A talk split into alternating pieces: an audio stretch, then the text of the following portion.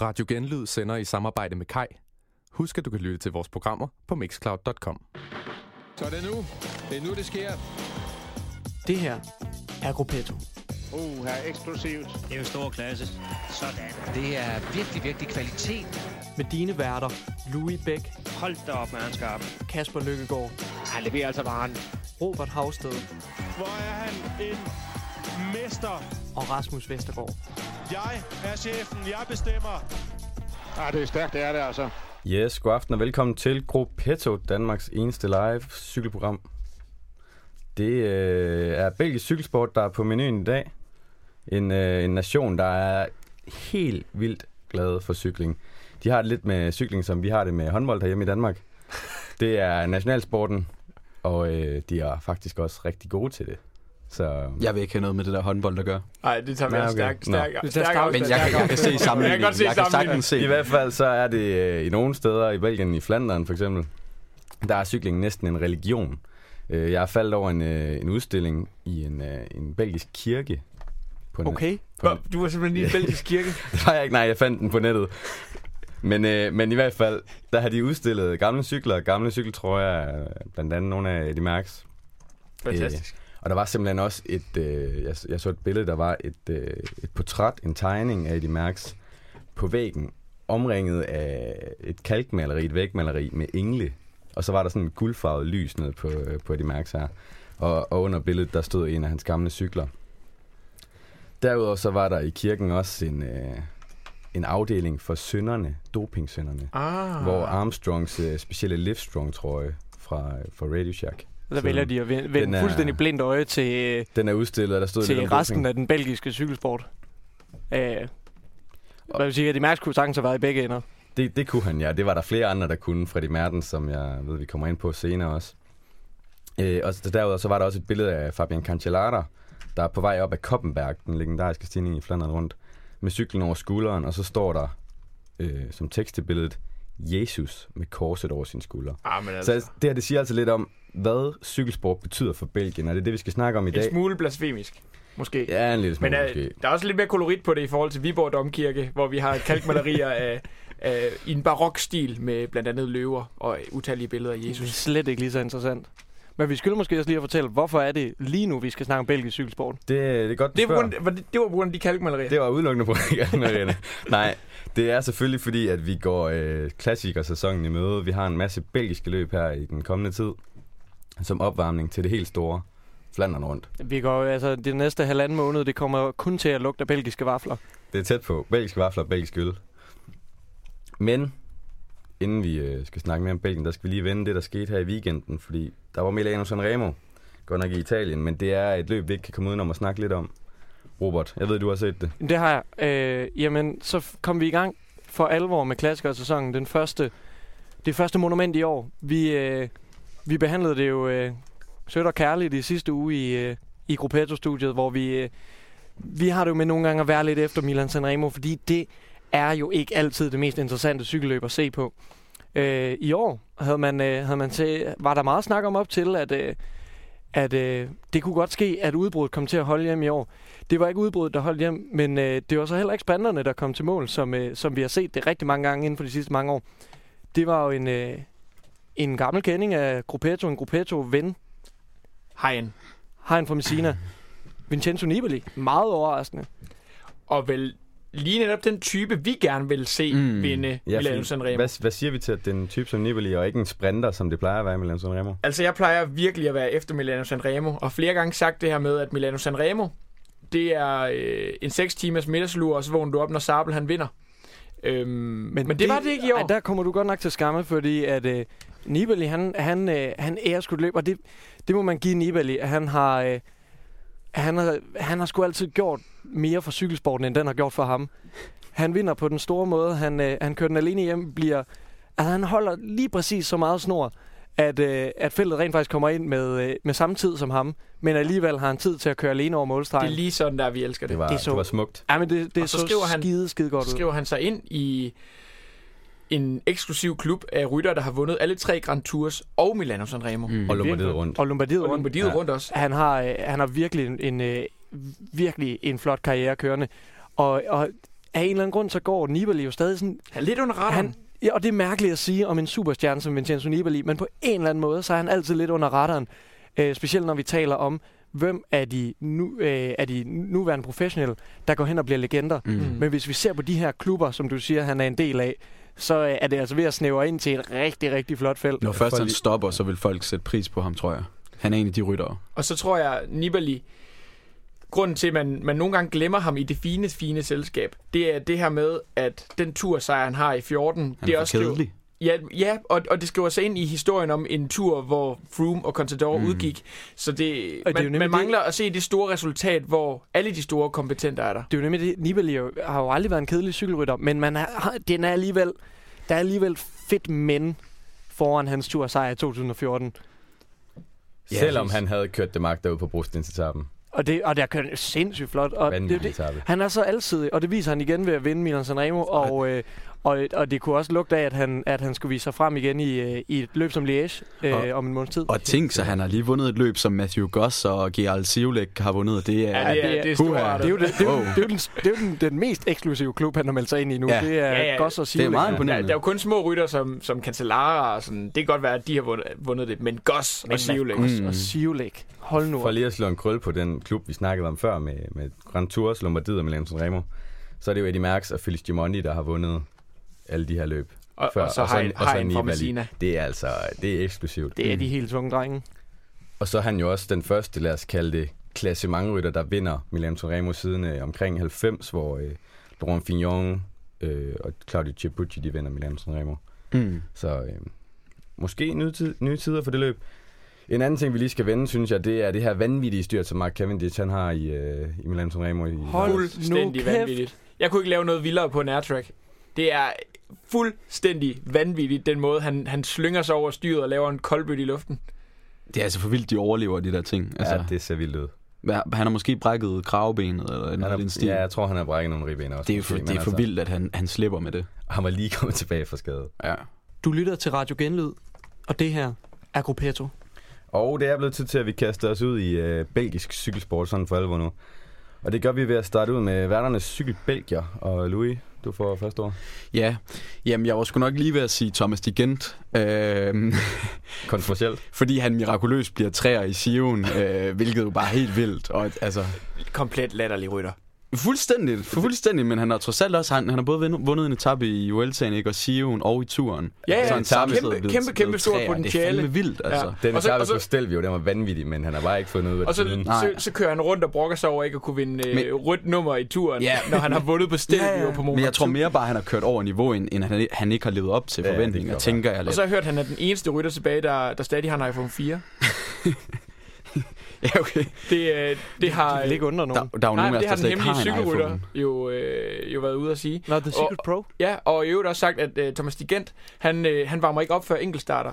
Øh, fordi han, han kører bare lige på. Sikke nogle Og så har han også- afsløringer. Udtalt, at... Øh, ja, fordi han godt kan lide at ømme stinger. Okay, ja. Ja. Så, så det giver en hård restitution. Ja, ja. En mulig Selv. kandidat til en af vores nye rockstjerne-cyklister. Thomas Præcis. Digent. Men han er en af dine yndlings. Nej, jeg, vil, jeg var lige ved at sige ham, og nu kom jeg til at sige ham. så kom- Uh, men, men det er selvfølgelig Peter van Petegem, som jo bare er... Uh, altså, Yes, yes, yes, yes, yes. Han er jo nok... Er han ikke bare manden, der fik os ind i de her brostensklassikere, Han- og har, har givet os den kærlighed til de løb? Han er i hvert fald en af dem. Han Ja. sidder godt på cyklen, men ligger endnu bedre i munden. Det er fantastisk Præcis, navn, han rundt med. Og det er utroligt. Vi har sendt så mange gange her i Genlydstudiet, har vi sendt Gruppetto. Og vi siger bare Peter, van, Peter Game alt for, for- sjældent. ja. Men vi siger det alt for sjældent. Ja, og vi, vi burde sige det Ja. 10 gange hver Mm. udsendelse. Og, og skal vi lige nævne, han har vundet Flandern rundt to gange. Han har vundet Paris-Roubaix en gang. Øh, han har fået top 3 placeringer i begge løb. Øh, han har fået sølv og bronze til VM. Altså han er jo indbegrebet af en, af en brostensmester, der konstant har været der gennem årene. Og han er det, vi håbede Brichel han ville blive. Ikke? Ægte belgisk Der både, der både kan være lidt til VM og lidt til brostensklassikerne, hvor Brichel kun kunne være til VM. Det er faktisk en rigtig god sammenligning. Ja. Det synes jeg. Udover at det selvfølgelig er lidt unfair for Peter, men altså... Ja, der, der sælger du ham lidt, Ja. øh, lidt billigt, synes jeg. Mm, ja. Nå. Men vi er jo danskere, ikke? Præcis. Jo, det er vi. Danske vinkel. Robert. Ja. Jeg, øh, for en gang skyld, så vil jeg vælge en, øh, en rytter, der rent faktisk stadig er aktiv. Øh, og det er fordi, at øh, jeg er bare rigtig vild med, med Greg van Avermaet. Øh, så vild med ham, at jeg har, jeg har brugt øh, 500 kroner øh, over fem år på at spille på, at han skulle vinde Paris-Roubaix. Og det kulminerede jo sidste år. Så kommer du ind på den igen. Så kommer jeg ind på den igen. øh, og det kulminerer sidste år, da han endelig gør det, og han gør det på den fede måde. Og det gør han altid, når han vinder cykelløb. Øh, jeg synes, han, øh, han har givet, på trods af, at han ikke engang har en super lang karriere bag sig, så har han givet så mange fede oplevelser, blandt andet med hans tursejr for et par år siden, hvor han skyder som en raket forbi Peter Sagan og tager fuldstændig røven på ham. Og ja, Den, OL. OL og den Paris sejr sidste år. Altså, jeg kan snakke om den fra, fra nu og så øh, til næste uge. Pissefed rytter. Øh, men i alt det her udvælgelse af, af fede cykelbælgere, så synes jeg, der er en, en stor legende, der er værd at tage fat i, og det er jo, øh, det er jo Freddy Mertens. Kører simpelthen to hver i dag. Ja, ja. Vi kan simpelthen ikke... Øh, vi er så vilde med Belgien, at vi bliver nødt til at have et par stykker mere med. Men jeg kan bare ikke lade være med lige at, at komme forbi Fred Mertens, fordi udover at han kørte i, i cyklingens guldalder, og han bare var gennemfed, så har han... Altså, nu så jeg og kigget lidt på hans statistikker. Det, altså, det ser fuldstændig latterligt ud. Nu kigger vi på uh, Tour de France. Tre gange har han taget tapper i det. Alle tre gange har han samtidig vundet pointtrøjen. Og det er måske ikke helt tilfældigt, fordi på de her tre tours, han har kørt, der har han sammenlagt vundet 16 etapper. Det er altså vældig flot. Og Det er øh, næsten lige så flot snit, som det han kører i Giro d'Italia, som han har taget etapper i også et enkelt år øh, i 1977, hvor han vinder syv etapper. Og det er ikke engang hans flotteste Grand Tour-resultat. Fordi at samme år, i 1977, kører han jo også Vuelta i Spanien, som han ikke nok med at vinde samlet, også lige tager pointtrøjen, som ikke er helt tilfældigt, når han samtidig vinder 13 ud af 19 etapper. Jamen, det er ikke i Det er orden. helt vildt. Det er ikke i orden. Og, og det år der, der lå Vueltaen jo i april, som den gjorde dengang. Det vil sige lige før Giroen. Så hvad var det? 20 etapper i alt? 20 i, etapper, i, han kører to Grand derovre. Tours i Ja, træk. det er helt latterligt. vanvittigt. Og, og altså, ja, øh, hans palmarès er jo ud over det også vanvittigt. Men den her Grand Tour, øh, den her Grand Tour statistik, den er fuldstændig out of this world. Det må man sige.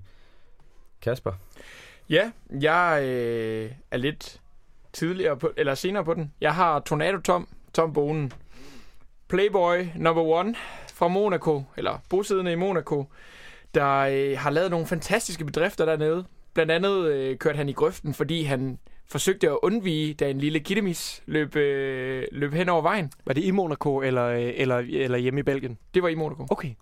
Øh, og øh, så var han i øh, enorme kokainproblemer. Men, men det, jeg synes, der også er fedt ved ham, øh, Tom, Tom Bonen, det var, at han for det første var fremragende i klassikerne, men også fordi der var lidt den der belgiske øh, rivalisering mellem øh, Lotto-holdet og øh, Quickstep-holdet, hvor det var lidt McGiven over for, øh, for Tom Bonen. Den rivalisering, synes jeg, var rigtig fed. Øhm, og så kørte han jo bare på Quickstep, som det kommer vi ind på senere, er et sindssygt fedt hold. Og så var jeg bare solgt øh, en gang i 2007, hvor han var på vej mod en sejr, hvor han, de, han sidder i fart med to andre, men ved, at han vil vinde, tager cykelhjelmen af og sætter håret, inden han slår dem i sprinten. Altså, det er Lians. Playboy. Det er Playboy, det er Lians, og det er masser af panache. Og derfor så er Tom Bonen min yndlingsbelgier. Ja, så har han jo vundet Paris-Roubaix fire gange, hvilket Vundet er på delt Rio rekord. fire gange, og øh, bliver så lidt efter et øh, styrt i Shelterprice i 2009, begynder han at blive lidt bange for at sprinte, øh, og prøve at skifte statur, og simpelthen for at, øh, for at tage den evige rivalisering mellem ham og Cancellara til et nyt niveau, begynder han også at fokusere på at blive en god enkeltstartsrytter. Øh, og det, det synes jeg også er fedt, det her, når nogle, nogle ryttere rent faktisk selv går ind og dyrker de her dueller. Ja, det lyder fedt, men hvordan lykkedes det? Øh, ikke særlig godt. Hans øh, største bedrift var en VM-sejr i Team Time Trial. Ej, den er også flot. Den skal han have med. Den er god. Men på den øh, individuelle enkeltstart, der nå- opnåede han aldrig gode resultater. Yes, jamen, øh, jeg vil gerne præsentere Eddie Merckx. Den største legende måske i cykelsporten nogensinde. Kannibalen. Er han Øh, stor nok til at kunne blive øh, cykelbælger? Ja, det vil jeg sige. Ja, okay. Ja, må jeg lige, han går lige ja, men i hvert fald Tour de France 1969, det er øh, det første, første gang, han kører Tour de France. 17. etape til Morans, der går over flere store bjerge, blandt andet Tourmalet øh, og Ubisk. Mærks han fører øh, klassementet allerede på det her tidspunkt med 8 minutter ned til nummer 2. Og alligevel så vælger han at angribe hen over toppen af Tourmalet, og det lyder måske ganske normalt. Forskellen er bare på det her, det er, at der er 130 km til mål på det her tidspunkt.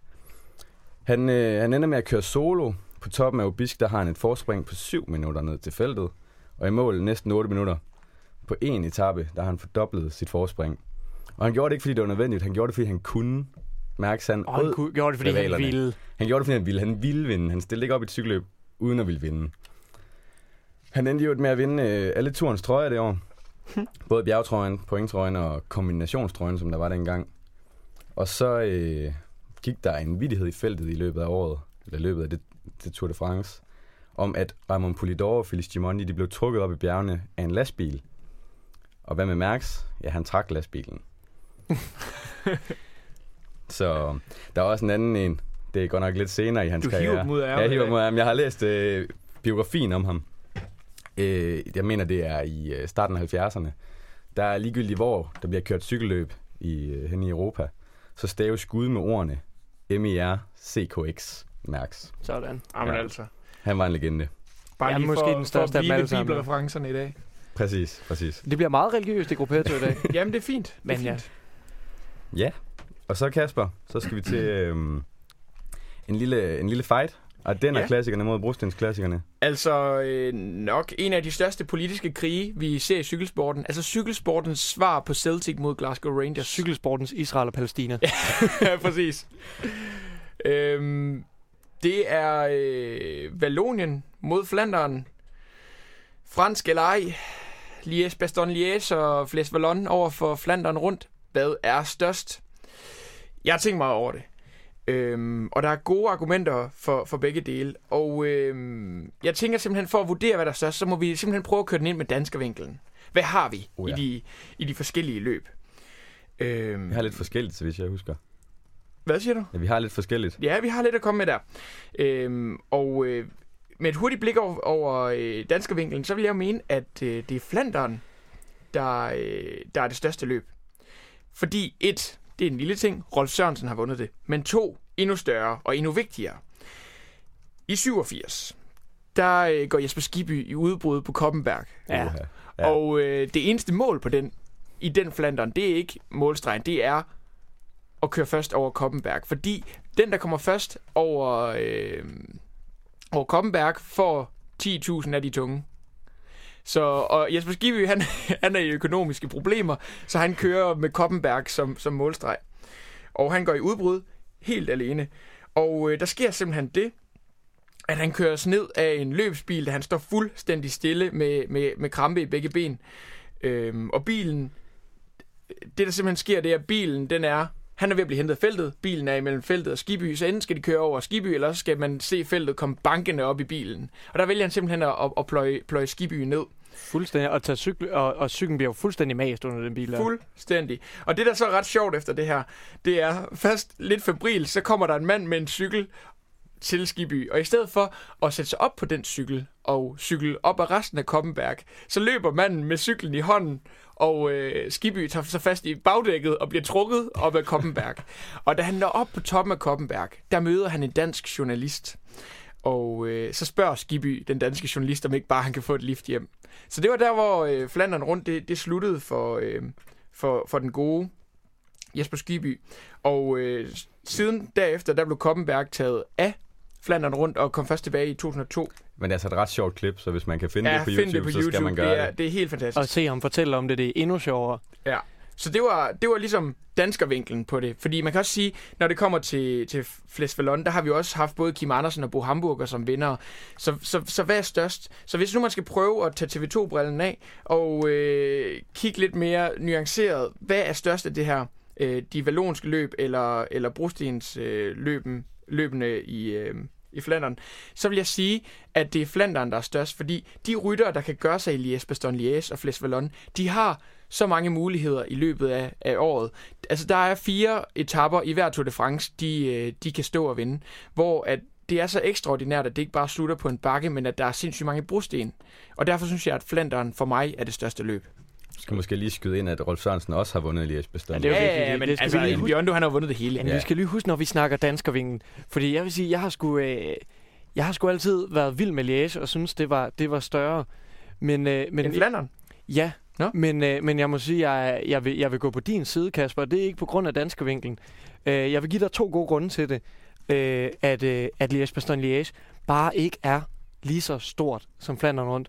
Og det, øh, den ene grund, han hedder Simon Gerrans, og den anden grund hedder, øh, hedder Wout Poels. Ja, Og, hvis, man, øh, hvis de kan vinde det. Altså, de, der, altså deres to sejre er så presset ind mellem to, øh, to Valverde-sejre, som jo så taler til det modsatte. Men hvis de to, de, øh, de har vundet inden for de sidste fem år, så, øh, Så er løbet ikke stort nok. så er løbet ikke stort nok. Og sådan, øh, sådan kan det simpelthen siges helt simpelt. Men Flandern er jo også lidt et løb, der blander både Altså både brosten og der er lidt kuperet. Der er mere kuperet end i Paris-Roubaix for eksempel. Absolut. Et, et Så sindssygt det- hårdt løb jo. Øh, pa- ser også sidste år med en, øh, med en Gilbert, der jo altid har gjort det godt i, øh, i Ardennerne, lige pludselig kommer og dominerer øh, Flandern også. Der var jo også tale om, apropos Nibali, som vi snakkede om tidligere, efter den der etape i turen, hvor han kører fra dem alle sammen på brostene. Om sådan en som ham skulle prøve at køre Flandern rundt for at se, om, øh, om han kunne gøre det godt der. Men så sparer der en pointe i rytterne. Altså, øh, de ryttere, der er rigtig, rigtig gode i et, i et øh, Flandern rundt, for eksempel, det er ryttere, som for hvem sæsonen er Flandern rundt og Paris-Roubaix. Hvorimod, at ryttere, der er gode i Liège-Bastogne-Liège, de har, der er Liège-Bastogne-Liège bare en del af mange løb, en del af mange mål i løbet af en sæson. Helt sikkert et, et løb som Vueltaen, hvor de jo har en masse kuperede etaper, som, Præcis. som de kan vinde, ja. Nå, men, øh, men belgisk cykelsport er mere end øh, Ardenner klassiker og Brostens klassiker, eller det har det i hvert fald været.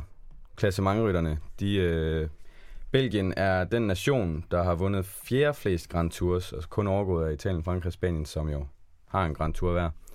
De har faktisk vundet, øh, jeg mener det er 18 Tour de France, øh, har belgiske rytter vundet, men den seneste tilbage i 76. Hvor er klassementrytterne blevet af? Ja, vi, vi kommer lidt ind på det senere. Ja, men det, jeg tror, noget af det, jeg gerne vil, vil, vil sige til det her, det er, fordi man kan godt sige, er der kuperet nok? Det vil nok være, være den store... Mm, store Altså i Belgien. Ja. I Belgien, altså er der de bjerge, der skal til, for at man kan udvikle de gode klassementsryttere? Og fokuserer de for meget på... på øh, De På- løb, de selv har. ja, præcis, Ja. præcis. Og det tror jeg er mere en for, del af forklaringen, end det med de kuperede, fordi du kan se, Dumoulin, hollænder, han har lige vundet, øh, Sion. Vi ser Froome, vi ser Wiggins. Altså, den der... Øh, Fuglsang. fuglsang, Bjarne Ries, den der undskyldning med, at det kræver, kræver nogle gode bjerge, der er større end øh, hvad vi kan præstere med Ejre Bagnehøj, øhm, den synes jeg bare ikke holder, fordi du kan simpelthen så hurtigt øh, omstille dig, transformere dig som, som cykelrytter i dag. Så jeg synes ikke, det er det, der, der, der må være forklaring. Jeg tror mere forklaringen er, at måske er talentmassen ikke helt lige så stor, og den talentmasse er så bare fokuseret omkring øh, brostensløbene frem Mhm. for, øh, frem for Grand Toursen. Og det er ikke fordi... Og og jeg tror simpelthen, det er fordi, at hjemme i Belgien, der er det... Øh, altså man kan sige, at i Danmark der er det mere prestigefyldt at blive en ny Bjarne Ries, end det er at blive en ny... Øh, øh, hvad hedder det? En ny brostens kaptajn. Ja. Øh, men sådan tror jeg ikke, det forholder sig i Belgien. De vil alle sammen være den nye Tom Bonen, måske. Præcis. Jeg tror, øh, ja, jeg tror egentlig, det er en meget god forklaring, du har der. Der er ingen i Danmark, der gider være den nye Mathieu Brichel. Jamen, jeg var lige ved at prøve at sige det, men jeg synes også, det var en mærkelig sammenligning at sammenligne Bjarne med, med Mathieu Bressel. Og så skulle det jo være Bjarne over for Rolf. Mm. Men det synes jeg også er lidt... Ja, Og vi har selvfølgelig heller ikke nævnt Michael Rasmussen her, vel? nej, for pokker. Og kæft, han kunne have været en god øh, klassikerrytter. Du lytter til Radio Genlyd, og det her er Gruppetto. Vi snakkede lidt om øh, de belgiske klassementryttere før, og dem skal vi dykke lidt mere ned i nu. Vi har nemlig en top 3 over de mest latterlige belgiske klassementryttere. Gruppettos top 3. Og det er dig, Louis, der har lavet den. Ja, har du til os? Jamen nu, nu kom vi lidt om ind på det tidligere. Øh, det her med, at Belgien gennem de sidste mange, mange år har let efter deres klassementshåb. Øh, og de er jo ikke rigtig kommet nogen vejen. Så i dag så tillader, tillader vi os at være en smule hårde ved dem. Øh, men samtidig så vil jeg godt sige, før navnene kommer her, at det er lige præcis nogle af de rytter, jeg elsker. Det er nogle af dem, som vi altid har håbet kunne komme ind i de store Grand Tours, men alligevel har de kun kunne lave de her top 20 placeringer. Og det er nogle af dem, som var 76 i bjerg i Pro Cycling Manager, hvor vi altid håbede, de enten kunne trænes op til det der 80, eller de bare kom op på 80, så vi kunne bruge dem i de store Grand Tours som, som kaptajner. Øh, men men de, de har bare svigtet. De har simpelthen altid svigtet. Øh, så skal vi starte med træeren? Det synes jeg. Jürgen van den Broek.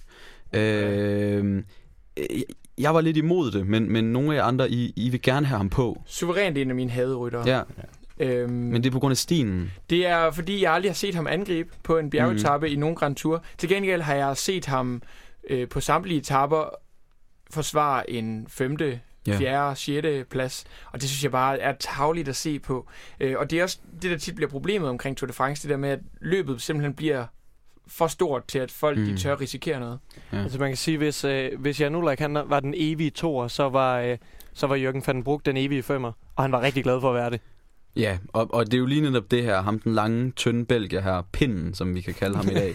altså, han har trods alt øh, fået en tredjeplads i turen, og han har fået Ja. en fjerdeplads i Han turen. har, ikke, han har ikke vundet Nej, en tredje nej, det er plads. rigtigt. Han har Han har forsvaret, Det er han har, rigtigt, det er rigtigt. men han har forsvaret en tredje Og Nej, det- Louis han siger det præcis som det er. Han har fået en tredje Ja, plads. Han efterfølgende. Efter at Menchoff Ja. og Ja, er rigtigt. Contador blev Og det giver vi jo ikke noget for her i han- programmet. Nej, men jeg vil også bare... Min pointe er bare, at den mand, han har aldrig vundet noget. Han har forsvaret noget. Men skal vi, skal vi lige hylde ham for, for, for de her fine, fine placeringer i Tour de France, som trods alt gør, at, at han er... Altså, det er ikke for sjov. Og så, Han er ikke for sjov, ham her. Nej, men så vidt jeg lige kan se, så er han, hans eneste sejr, det er nationalmester i enkeltstart i Belgien. Ja. Hvilket er ret Det- det siger- imponerende, fordi han kørte altid en super ringe enkeltstart i Tour de France. Ja. Men, Ja, men så er det også det ret siger lidt om hans type imponerende, hvert han aldrig rigtig har præsteret i ja, den af klassikerne. Han er fra Bastogne, men ja, ja. ja. Men, men lad os så sige, at han har fået den her tredjeplads på grund af hans kørestil, mm-hmm. og Mhm. ikke hans resultater. Yes. Ikke hans klassementsresultater. Det virker også, hvis jeg lige må komme med en sidste kommentar, Ja. det virker som om han altid havde uheld og styrtet ud af, Det er rigtigt. ja, ud af sin gode form. Ja. Styrtet ud af sin gode form, det lyder, det lyder Det sindssygt godt. Det lyder men- så det må man- det må Kender man ikke, sige. kender ikke det, man styrter, og så bare lige præcis dårlig form. ligesom, ligesom Select. så vejer man bare 4 kilo mere. Okay, nummer to. Yes. Den, den, er, den er også lidt tricky, men det er altså Stein de Volder. øh, det, det er manden, der altså har vundet Flanderen rundt to år i streg. Så altså, vi kan uden tvivl godt kalde ham en mester på brostenene. Man kalder ham en fed rytter. Ja, 100 procent. Og, og derfor er det måske også en smule skørt, at, at vi har ham her. Men jeg tror tidligere, hørte jeg et citat om, at han skulle have overtaget for Lance Armstrong. Var det dig, Kasper? Yes. Og hvem altså- har sagt det? Det er der mange, der har sagt. Alle forventede, at han skulle blive den nye Lance, Ja. og, øh, og blive bedre end Lance i nogle af sine første sæsoner mm. på Discovery Channel. Og det kan man sige, ah, ah, ah. I, I 2006, der bliver han, øh, og det er jo ligesom starten på hans karriere, kan vi sige, der bliver han 11 i Vueltaen, så kan man måske tillade sig at have en smule forhåbninger. Og så året efter, der får han en podieplacering i Schweiz rundt. Men han forsøgte sig jo Øh, også med det, og det er jo også det der... Ja, altså, fordi jeg fandt nemlig lige et interview med ham fra 2008, hvor han siger, at Quickstep, de kun hentede ham, så han kunne køre et klassementsresultat i turen. Og, og der må man så bare sige, altså, det var et kæmpe fejlkøb. Det, det, det, det, det, kan man sige, det siger meget om Quickstep, at man kan lave et fejlkøb, og så vinder manden Flandern rundt. Ja, og siger også noget om, hvordan Quickstep altid har let efter en klassementsrytter, ja. Og de har altid været sådan lige i periferien der. Men, men, men det Volta, han, han kommer med, fordi at der måske var ja potentialet. potentialet, men, men han fik det ikke indfriet. Han var nemlig den der 76'er i Pro Cycling Manager. Præcis. Nummer 1, Ja. Maxim Monfort. Hvad, hvad, hvad, hvad siger vi til ham? Nummer 7 i... Øh, nummer 11 i Vueltaen. Jamen, øh, det er... Nummer 6 i Vueltaen er det bedste resultat, han har kørt. Jeg står lige og kigger på hans resultat her. 10 ud af de øh, 17 Grand Tours, han har Det er gennemført, top 20'er, ikke? der har han kørt mellem nummer 11 og nummer 16 i Præcis. klassementet. Og han har alligevel fået lov at køre det der klassement, og det er sådan noget, der kan gøre mig vred. Kør nu bare efter den etappesejr, i stedet for at prøve at sidde med og få en 11. plads. Det bliver simpelthen for Cyril Deselsk. Jeg skulle lige til at sige det. Det er simpelthen bare for kedeligt. Men Fy det for siger også lidt om de hold, han har kørt på. Lige Jamen, Patrick, der var han jo øh, været sådan løjtnant-agtig Ja, for, øh, for slækkerne. Men det var også, Præcis. når, når slæ- slækkerne de var begyndt at græde og var begyndt at Ja. styrte ud, så, så begyndte der lige pludselig at være klassements øh, Og så- muligheder og for ham. Så kunne så- ham og Subeldia køre klassementet sammen. Ja, og så ved Lotto, hvor de, de fokuserer på, på sprinterne. ja Bible. præcis. Øhm, Men, men, men en han- masse flotte top 20'er. Ja, her. og, og så det, jeg husker ham for, det er, at han har været med til at orkestrere en af de flotteste sejre, jeg, jeg har set i cykelsporten. Mm. Da Andy Slick, han vinder på Col du Galibier i øh, 2011, tror jeg det er, hvor de har øh, to mand sat i vælten fra Leopard Trek, og blandt andet Maxime Monfort, der, øh, der kommer tilbage og, og sidder et godt stykke tid med Andy tænkte, det må vi give ham. Og ens for Maltræ, så er det jo, du, du er inde på det et par gange med Pro Cycling Manager, at de er nemlig de her 76 bjerg, men mm. de har Mm. alle sammen haft et år, hvor man kunne vinde alt med dem. der var et år, hvor de var fuldstændig overrated, og de kunne blive så gode, som du overhovedet og du kunne vinde hvad som helst. Ja, og så det, det er også ligesom resultatet det her. Generelt er det ikke nogen dårlige ryttere. Nej, og det har givet dem i hvert fald plads i vores hjerte som mm, Mm, tidligere. PCM-spillere. Ja, Ja, men- specielt Maximum Ford og Stein de Volder, Mm. fordi de var de ultimative allrounder. Ja. Inde i Editor, der var der den, der hed Ability, og så var der den, der hed Pot Ability, man kunne gå ind og ændre ved, Ja. hvor, hvor det var deres potentiale. Og Hvis den har bare været, røver. været totalt overrated ved de tre, og det er, jo dem, det er jo det, vi klandrer dem for i dag, og det er jo lidt synd på en eller anden måde. Ja, ja. Men nogle dejlige cykelrytter alligevel. Ja, på mange måder. Ja, og, og det volder, det minder mig også om dengang Cancellata, han, øh, han kørte for CSC, hvor der en, år- øh, et år var snak om, om han skulle laves om til en klassementsrytter, fordi at man vidste, at han, han var så god på enkeltstarterne, og Mm. alligevel også bare havde noget. Han kunne faktisk godt køre lidt kuperet terræn. Så var der en snak om, at han lige skulle tabe sig nogle kilo, og om der skulle satses på ham, og det blev selvfølgelig aldrig til noget. Ja, fordi det Volta var også rimelig god på enkeltstarter. Ja, præcis. Ja. Yes, men vi snakkede lidt om, øh, om Lotto før, og vi har også øh, snakket om Quickstep, og det er dem, vi skal sammenligne nu, Kasper. Ja. Hvad du at sige om Det det? fedeste Belgiehold. Jamen, øh, det skal ikke være nogen hemmelighed, at øh, jeg altid har været stor Quickstep-fan, og knap så stor øh, Lotto-fan. Øhm, Quickstep, meget, meget agerigt cykelhold, kæmpe store sejre, ekstremt lians. Altså, det er et hold, der kommer mm. fra, vi har været inde på den før i programmet, Marpé-trøjen. Altså, Ja. hvad har. Øhm, og så den flotte blå trøje. Og, og lige på det der område med at være lians, der er Lotto Soudal jo kommet efter det, er simpelthen et af de få steder, hvor de slår dem lige nu. Hvor fordi, at Quickstep, de simpelthen har valgt at øh, klæde sig ud som øh, en bærepose nede fra øh, det lokale supermarked. For Lidl. Efter, efter, ja, fra Lidl, præcis. Frygtelig lille trøje. Og det der mens- Lidl-mærke, der sneg sig ind for et par år siden, og så lige så stille, som sådan en, en, øh, et, et udslet, fylder mere og mere for hver sæson. Præcis. Og det ender altså med, at den, altså, den bliver helt gul, den der dragt, og det fylder hele det er Lidl fra, too fra much. top til to. Øh, Det startede med et logo på røven, og så har det bevæget sig lige så stille opad. Ja, og nu er den altså helt stor op på skulderen og lige ind i kameraet. Hvorimod at Lotto Soudal, de havde fået øh, Ridley, har fået de her Superlians, mo- altså nærmest Molteni-agtige trøjer, der virkelig skyder os tilbage til 70'erne. Så Altså, på jeg den, vil sige, lige i år er de, er de der har taget de taget dyk, det skal men, vi lige huske sidste sæson var jo en Ja. af de flotteste cykeltrøjer, vi nogensinde har set. Noget retro over det, det kan vi godt lide. Ja, så, så på det lianspunkt, der er Lotto Soudal kommet efter det. Men cykelsportsmæssigt, der vil Quickstep bare altid være de største for mig at se. Øhm, jeg kan ikke rigtig lide Lotus for deres øh, Cattle Evans og Fanden Broek-agtige dage. Cattle Evans med sin pigestemme og, og, og, og den der politiske korrekthed, der altid har været på det her Lotus Soudal-hold. Øhm, og så mærkelige ryttere som, som Thomas Digent. Mens at der har været en helt anden agerighed på, øh, på Quickstep Floors. Øhm, med fantastiske ryttere som Bonen og Virenk og Bettini. Ej, jeg får glemme. Så derfor vil jeg vurdere, at Quickstep er langt større end Lotto. Og så er Quickstep jo det, altså det er jo altså specielt i det nye årtu, altså i det nye årtusind, øhm, specielt de, de sidste 10 år, har de jo domineret. Øh, de har ikke vundet Grand Tours, men de har vundet alt andet. De vinder lige meget, hvad de stiller op i, så vinder de. De har vundet så sent som i dag i Katalonien rundt. Og, og, og de vinder på den fede måde. De er ikke... Altså, man kan jo sige, Sky, de vinder. Men, ja, men Quickstep, det er vedløbere. Altså, de fokuserer kun på at vinde cykelløb. Øhm, og og, og skal, en stor målsætning for dem er, at de skal kunne vinde et hvert cykelløb, de stiller op i. Og øh, det er det, der så er unikt ved dem. Der er lidt noget Eddie Mærks-stil over dem. Der er noget rigtig belgier på den fede måde. Men jeg synes også, man kan se lidt på, hvis man bare kigger på truppen, der er nogle rigtig fede, spændende navne på Quickstep. Der er Le Philippe, Gaviria, Gilbert. Det er, det er nogle rytter, der virkelig har potentiale, men som allerede nu er verdensstjerner. Præcis. Så øh, for mig at se, så tager Quickstep den. Absolut. Der kan ikke være nogen tvivl der. Og specielt fordi, at de har en... Øh, nu snakker vi belgisk cykelsport. De har haft øh, en flottere repræsentation af belgier på holdet, som har givet de her topresultater. I hvert fald bedre belgier end Ja, lige Lotto. præcis. Hvor Lotto har, har beroet meget på, øh, på øh, tidligere Cat Evans og nu på øh, André Greibel. Men det er også sjovt, de har valgt øh, nogle forskellige stile. Quickstep har været meget det her vedløbshold, der har været gode i klassikerne, hvor Lotto Soudal, de har altid forsøgt at få de der, altså have køreklassementet i turen for eksempel, og hæve de her top 10 placeringer hjem med, med sådan nogle øh, Cat Levens, Van den typer. Og der er det bare lidt mere sexet med, med et vedløbshold, synes jeg. Så Der, der nogle- ikke sidder og kæmper for den femteplads, vi var inde og snakke om før, Louis. Tja, men det er jo fordi Quickstep ikke kunne, vel? Altså, Ja, men det er rigtigt. Ja, Jeg vil sige, Quickstep har også prøvet i mange år øh, med Dan Martin, indtil Ja, han men, men, han, nu. men han gjorde det jo på en helt anden måde end Van den Broek. Altså, han var jo suverænt en af de mest angrebsive i sidste år, selvom han ikke var den, der havde benene. Måske for den brug han bare hyggede sig og bare var sådan der, kom og tag min femteplads. I kan ikke gøre noget. Altså. Han havde det bedre. Han, øh, han ville egentlig bare helst gerne være nede i gruppetonen sammen med os Ja. og, øh, og hyggesnak. Ja. ja. Jamen lad os runde den af her, og så øh, give ordet tilbage til, til dig, Kasper, faktisk, for du har en, øh, en ting mere. Surt opstød, hvad er du øh, sur over i dag? Jamen, øh, man skal jo helst være sur over et eller andet. Altid. Og, og, Især på øh, mandag. især på sådan en mandag her. Og i dag, der går mit sure opstød ud til de belgiske sprintere, eller manglen på samme. Fordi, jeg tror, jeg kan opsummere det med et spørgsmål. Hvor er Tom Steels?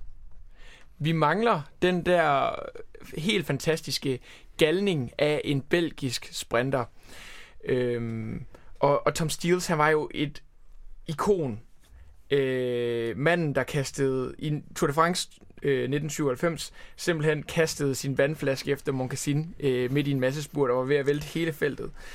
Øh, men ikke bare det der med, at Tom Steels han var gal. Vi savner øh, de der tunge typer i Belgien, der ikke kun vil være den store nye brostens kompetent, men også vil gå efter at være en god sprinter. Vi havde Tom Bonen, der mm. var en fantastisk sprinter indtil 2009 i Shelterprice, hvor han blev lige pludselig blev bange for, for, for at sprinte, og siden der har vi bare ikke haft dem, og, øh, og det savner vi, fordi det er også noget af det, jeg øh, forbinder med belgisk cykelsport. Det er den her ikoniske duel øh, mellem det belgiske hold Lotus, Robin McGiven, mod øh, Quicksteps Tom Bonen.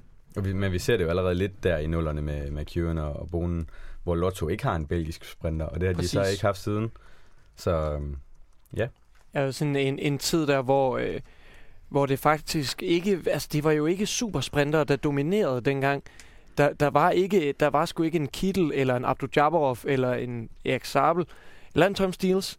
Øh, der var en Tom Bonen, som, øh, som Ager var en rigtig kompetent sprinter, men han havde, han havde sin største forsøg et andet sted. Og, øh, og, og der var et par rytter øh, omkring ham, øh, hans øh, gamle lead-out, Gert Stegmans, som jo også var sådan Ja. lidt øh, semi-type. Der var sådan et øh, vakuum mellem øh, Sabel og Mark Cavendish, hvor, øh, hvor vi havde en meget, meget åben duel hvert år, og hvor det var muligt at byde ind. Der var ikke, der var ikke en super sprinter, fordi man kan sige, McEwen var også en rigtig dygtig sprinter, men han havde nok ikke, han havde nok ikke domineret i et felt med Mark Cavendish og, øh, og Marcel Kittel Præcis. og Andre Greibel. Så vi savner lidt den der belgiske sprinter, men jeg tror igen, at det handler om det her med, at hvis man er lidt hurtig, hvis man er lidt stor i Belgien, så går man bare efter de her brostens klassikere, fordi det er det, der er, der, der er det store for dem. Ja, det kan jeg også godt forstå. Mm. Men vi ser også, nu nævner du øh, Stigmans. En, øh, jeg kan huske en episode i turen, hvor han er lead out for bonen, Ja. ja. og hvor han så ender med simpelthen at køre fra bonen. Hvor han selv kører hjem, nemlig. Og, og vinder spurten. Samme de- manøvre, som Mørke har Så vidt jeg husker, bliver 1-2 netop. Samme manøvre, Ja. ja. som Mørke jo næsten får lavet i dag. Øhm, men Stigmans var jo også lidt en rytter. Han var god i sprinten, han var god på brostenene. Og så vælger han at lægge sprinterkarrieren fuldstændig væk og satse på brostenene, hvor han aldrig rigtig formår at gøre mere end sekundære placeringer. Ja, det var lidt, øh, han skulle lidt have, have arbejdet sig hen imod at være noget Tom Bonen-agtigt, men niveauet var slet ikke dertil. Han blev ved med at være Tom Bonens skygge. Fuldstændig. Ja. Du lytter til Radio Genlyd, og det her er Gruppetto. Vi skal til det faste segment her i programmet. Vi skal have kåret Gruppettos ven. Og vi har haft lidt forskellige navne op at vende her i øh, pausen. Ja. Blandt andet Stein de Vold og Louis. Hvorfor skulle det være ham? Jamen, det er fordi, at vi har ham både som den her latterlige klassementsrytter, øh, og så samtidig, så, så vandt han jo faktisk Flandern rundt to gange, så han er lidt af en, af en brostens mester. Så han, han, han kan lidt af det hele, og han har været inde over programmet lidt i dag. Men, øh, men, men- han, kan ikke, han kan ikke vinde den. Men han kan ikke vinde, han bliver nummer Men to. Gruppetto har jo heller ikke, vi har jo ikke altid været dem, der hylder de sto- største præstationer. Nærmest tværtimod. Mm. Øh, og som vi var inde på før, der er en øh, belgisk cykelrytter, som, øh, som har bejlet til at komme ned og sidde sammen med os tunge drenge Mm. om bag ved feltet, sidde lidt i Gruppetto og have nogle hyggesnakke. Han, han kan lov at sidde nede i 4. og 5. position i Gruppetto. Lige præcis. Han prøvede i så mange år Så at sende, at sende et signal til sit hold om, kan jeg ikke bare få lov til at sidde om bag ved Gruppettoen? Og det er selvfølgelig Jørgen van den Broek. Pinden. Pinden. som, øh, ja, som sagt, han har bejlet til os i årvis. Og nu, øh, nu, vi inviterer hiver ham ind. nu ham. inviterer vi ham indenfor. Ja. Og jeg er sikker på, at ham og Alan Davis, de vil have en, øh, en fed jam nede, i, øh, nede i de tunge rækker. Helt sikkert. Så er det vedtaget. Det bliver Jørgen van den Broek, der kommer øh, med i den eksklusive klub. Så man øh, kan besøge en tur på øh, Gruppetto på Radio Genlyd på Facebook. Præcis. Vi har reddet ham fra, fra den frygtelige top 5 placering. Det kan være, at han kan køre en, øh, en førsteplads, eller måske et podium hjem i gruppettoen. Så hvad, han er helt Mm. sikkert en af de stærkeste øh, opad i Gruppettoen. Så han, han kommer til at ligge forrest og trække op ad Mm. Gruppettoen. Sammen med Ricardo Rico. Og samtidig ja, han er kommer- jeg overskud. sige, det kommer an, an på, hvornår du fanger Ricardo Rico. Yes. Jamen, øh, i starten af programmet, der snakkede vi lidt om nogle, øh, nogle løb, der kommer her i den nærmeste fremtid. nogle øh, optagsløb til Flandern rundt, som øh, det hele kulminerer med. Blandt andet øh, E3 Harlebække. Hvad har du at sige om det, Robert? Jamen, øh, jamen, vi skal jo forbi de her, inden vi for alvor tager hul på brostensklassikerne, skal vi jo øh, forbi E3 og øh, Gent og Dvarstor Flandern. Og, øh, og det er jo sådan lidt en spøj størrelse. Lidt ala Paris-Nice, som vi var inde på, hvor det er, som vi var inde på for et par uger siden, er der, hvor øh, de store stjerner på øh, Grand Tour-scenen, klassementscenen, de møder hinanden første gang. Så er det for alvor nu, at formen den skal pusses af for de her brostenspecialister. De har øh, taget en lille smule hul på det med kørende, øh, Bryssel Kørende, og med øh, omløb et folk, som jo blev vundet af vores egen Michael Valgren. Og det er jo, øh, det er jo både øh, rart for os cykelnørder og, øh, og, for, og for cykelrytterne i feltet, at vi kan få lov til at se dem anden og prøve at finde ud af, hvad kan vi forvente os. Og, øh, og sidste år var det jo, øh, blev de her løb jo øh, E3 og Gent jo domineret af den senere vinder på Rio Greg van Aumart, som jo, hvis vi lige skal slå en krølle, jo også inden det vandt øh, omløb øh, et folk, som jo i år blev vundet af Michael Valgren. Og så kan I selv lave matematikken. Så det, Ja. du prøver at sige, det er, at Valgren han vinder Flandern rundt i år? Øh, nej, jeg siger, han vinder på Rio B. Paris-Roubaix, ja. Ja. Nej, det siger jeg ikke, vi skal forvente. Men øh, jeg siger, vi skal forvente, at vi, øh, vi skal se en Greg van Aumart for første gang øh, vise, hvad det er for et niveau, han har i år. Fordi det er ikke det samme, som det var sidste år forår. Øh, vi skal finde ud af, hvad en Sagan, han, øh, han har kørt et tæt program de sidste par uger. Finde ud af, hvad for en, øh, hvor han er henne i det. Jeg synes også noget af det, der er interessant omkring E3, det er jo, at i 1990, der vinder Søren Lilleholdt. Og Søren Lilleholdt, han har vundet E3, men han kunne ikke vinde Robinson. Do the maps. Mm. Hvad er sværest? E3 eller Robinson? Det må være Det er Robinson. så Robinson-ekspeditionen. Yes. Men, øh, men fantastisk at se, at en dansker har været med der, og så, øh, så håber vi da, at øh, vi ser noget dansk islet i øh, Halbrigge. Ja, for nu hvor vi snakker om danske præstationer, så har vi jo også haft en dansk vinder af både Gent Wevelgem og Dvarstorff Flandern, så vidt jeg lige se her. Er det Matti? Øh, præcis, Matti Brichel han vinder nemlig Flandern Siger i du slukker? 2010. Og, øh, og Lars Mikkelsen har vundet Gent Wevelgem tilbage i 95. Så øh, Så det er, det er danske løb. Hvis vi, hvis vi er ved honorable mentions her, så kan vi altså også sige, at Baden Cook han vandt Dvarstorff Flandern i 2002. er et kæmpe skud Oha. til ham. Ja, som jo ja. blev vundet af, af Yves Lampard sidste år, øh, som har vist gode takter indtil videre i år. Øh, en af de her, der ikke er helt op på favoritstatus, men, øh, men klart en underdog i, i brostensklassikerne. vi havde en lidt sjov historie om Yves Lampard før. Hvordan var det? Som øh, Brian Holm, han sender et skud ud til, til modedesigneren Yves Saint Laurent ved at skrive, skrive øh, Yves Saint Lampard, da, da Yves Lampard han vinder sidste år. Og den bliver så samlet op af den, af den ukritiske danske cykelpresse, der skriver... Øh, Øh, og jeg, ved ikke, jeg kan ikke huske, hvem det var, der skrev den, men, Nå. øh, men det var et af de Det større... var sgu da heldigt. Jeg siger, det var et af de større øh, danske cykelmedier, der skriver en, øh, en lækker artikel om, hvordan øh, Yves Saint Lampard han vandt øh, Dvarstorff Flandern. Ja. Fantastisk, når, når sådan nogle ting bliver samlet op. Lidt ligesom dengang, hvor man kunne se i avisen, at Raymond Tusk Fra House of Cards. fra House of Cards skulle blive ny præsident i, øh, i EU. Så den har vi lige på plads. Han hedder altså bare Yves Lampard. Fantastisk. Mm. Men generelt, når vi kigger på listen over vinder fra, fra E3, så er det altså nogle rigtig store navne, der har vundet de sidste mange år. Og også nogle rytter, der virkelig kan gøre sig gældende i, mm. Mm. i Flandern rundt. Og for den sags skyld også i Paris-Roubaix. Jeg tror, at optagsløbene her, så i 3 det er nok det tætteste, vi kommer på Flandern rundt. Det er den, der, der, øh, der er mest kopieret. Helt sikkert. Jeg står og kigger lidt på startlisten for i år. Det er øh, Van Aumart, det er Sagan, Gilbert, så er det Christoph. Hmm. Mm. Så smider jeg Tish Benot ind i ligningen også, efter det flotte Strat Bianchi han Det bliver du nødt øh, til. tidligere. Hvem, øh, hvem tror jeg vinder? Hvad, hvad med Terpstra er han med? Uha. Ja, det ser sådan ud. Terpstra Okay. han er også med. Okay. Men muligvis Gilbert, de kører for på Quickstep. Mm. Altså, jeg kunne godt tænke mig at se, øh, se Sagan og, og Van Aumart i, øh, i den... Øh, om vi så ikke får dem i, i de her forberedelsesløb i 3 og Gent og Dvarstor, hvis de kører det. Øh, så i hvert fald i de store brostensklassikere, fordi den udblev lidt sidste år, fordi Sagan havde nogle uheld. Og så har vi et par italienere, man heller ikke skal glemme her. En Trentin og en Colbrelli bliver også rigtig, rigtig spændende at se. Og Gianni Moscon. ja, og Gianni Moscon, som, øh, som helt klart er værd at øh, sætte flueben ved, øh, både i øh, forberedelsesløbene og i, øh, i Flandern. Ja, det fører jo næsten videre til, øh, til oddshjørnet, Robert. Det gør det nemlig, fordi jeg har nemlig siddet her i mit, øh, i mit lille oddshjørne og kigget lidt på øh, Bet365 og fundet ud af, øh, hvor skal jeg hente mine penge.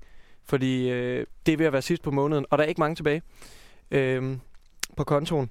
Så nu har jeg kigget lidt på, hvordan jeg sikrer min pensionsopsparing. Er der gode penge at hente?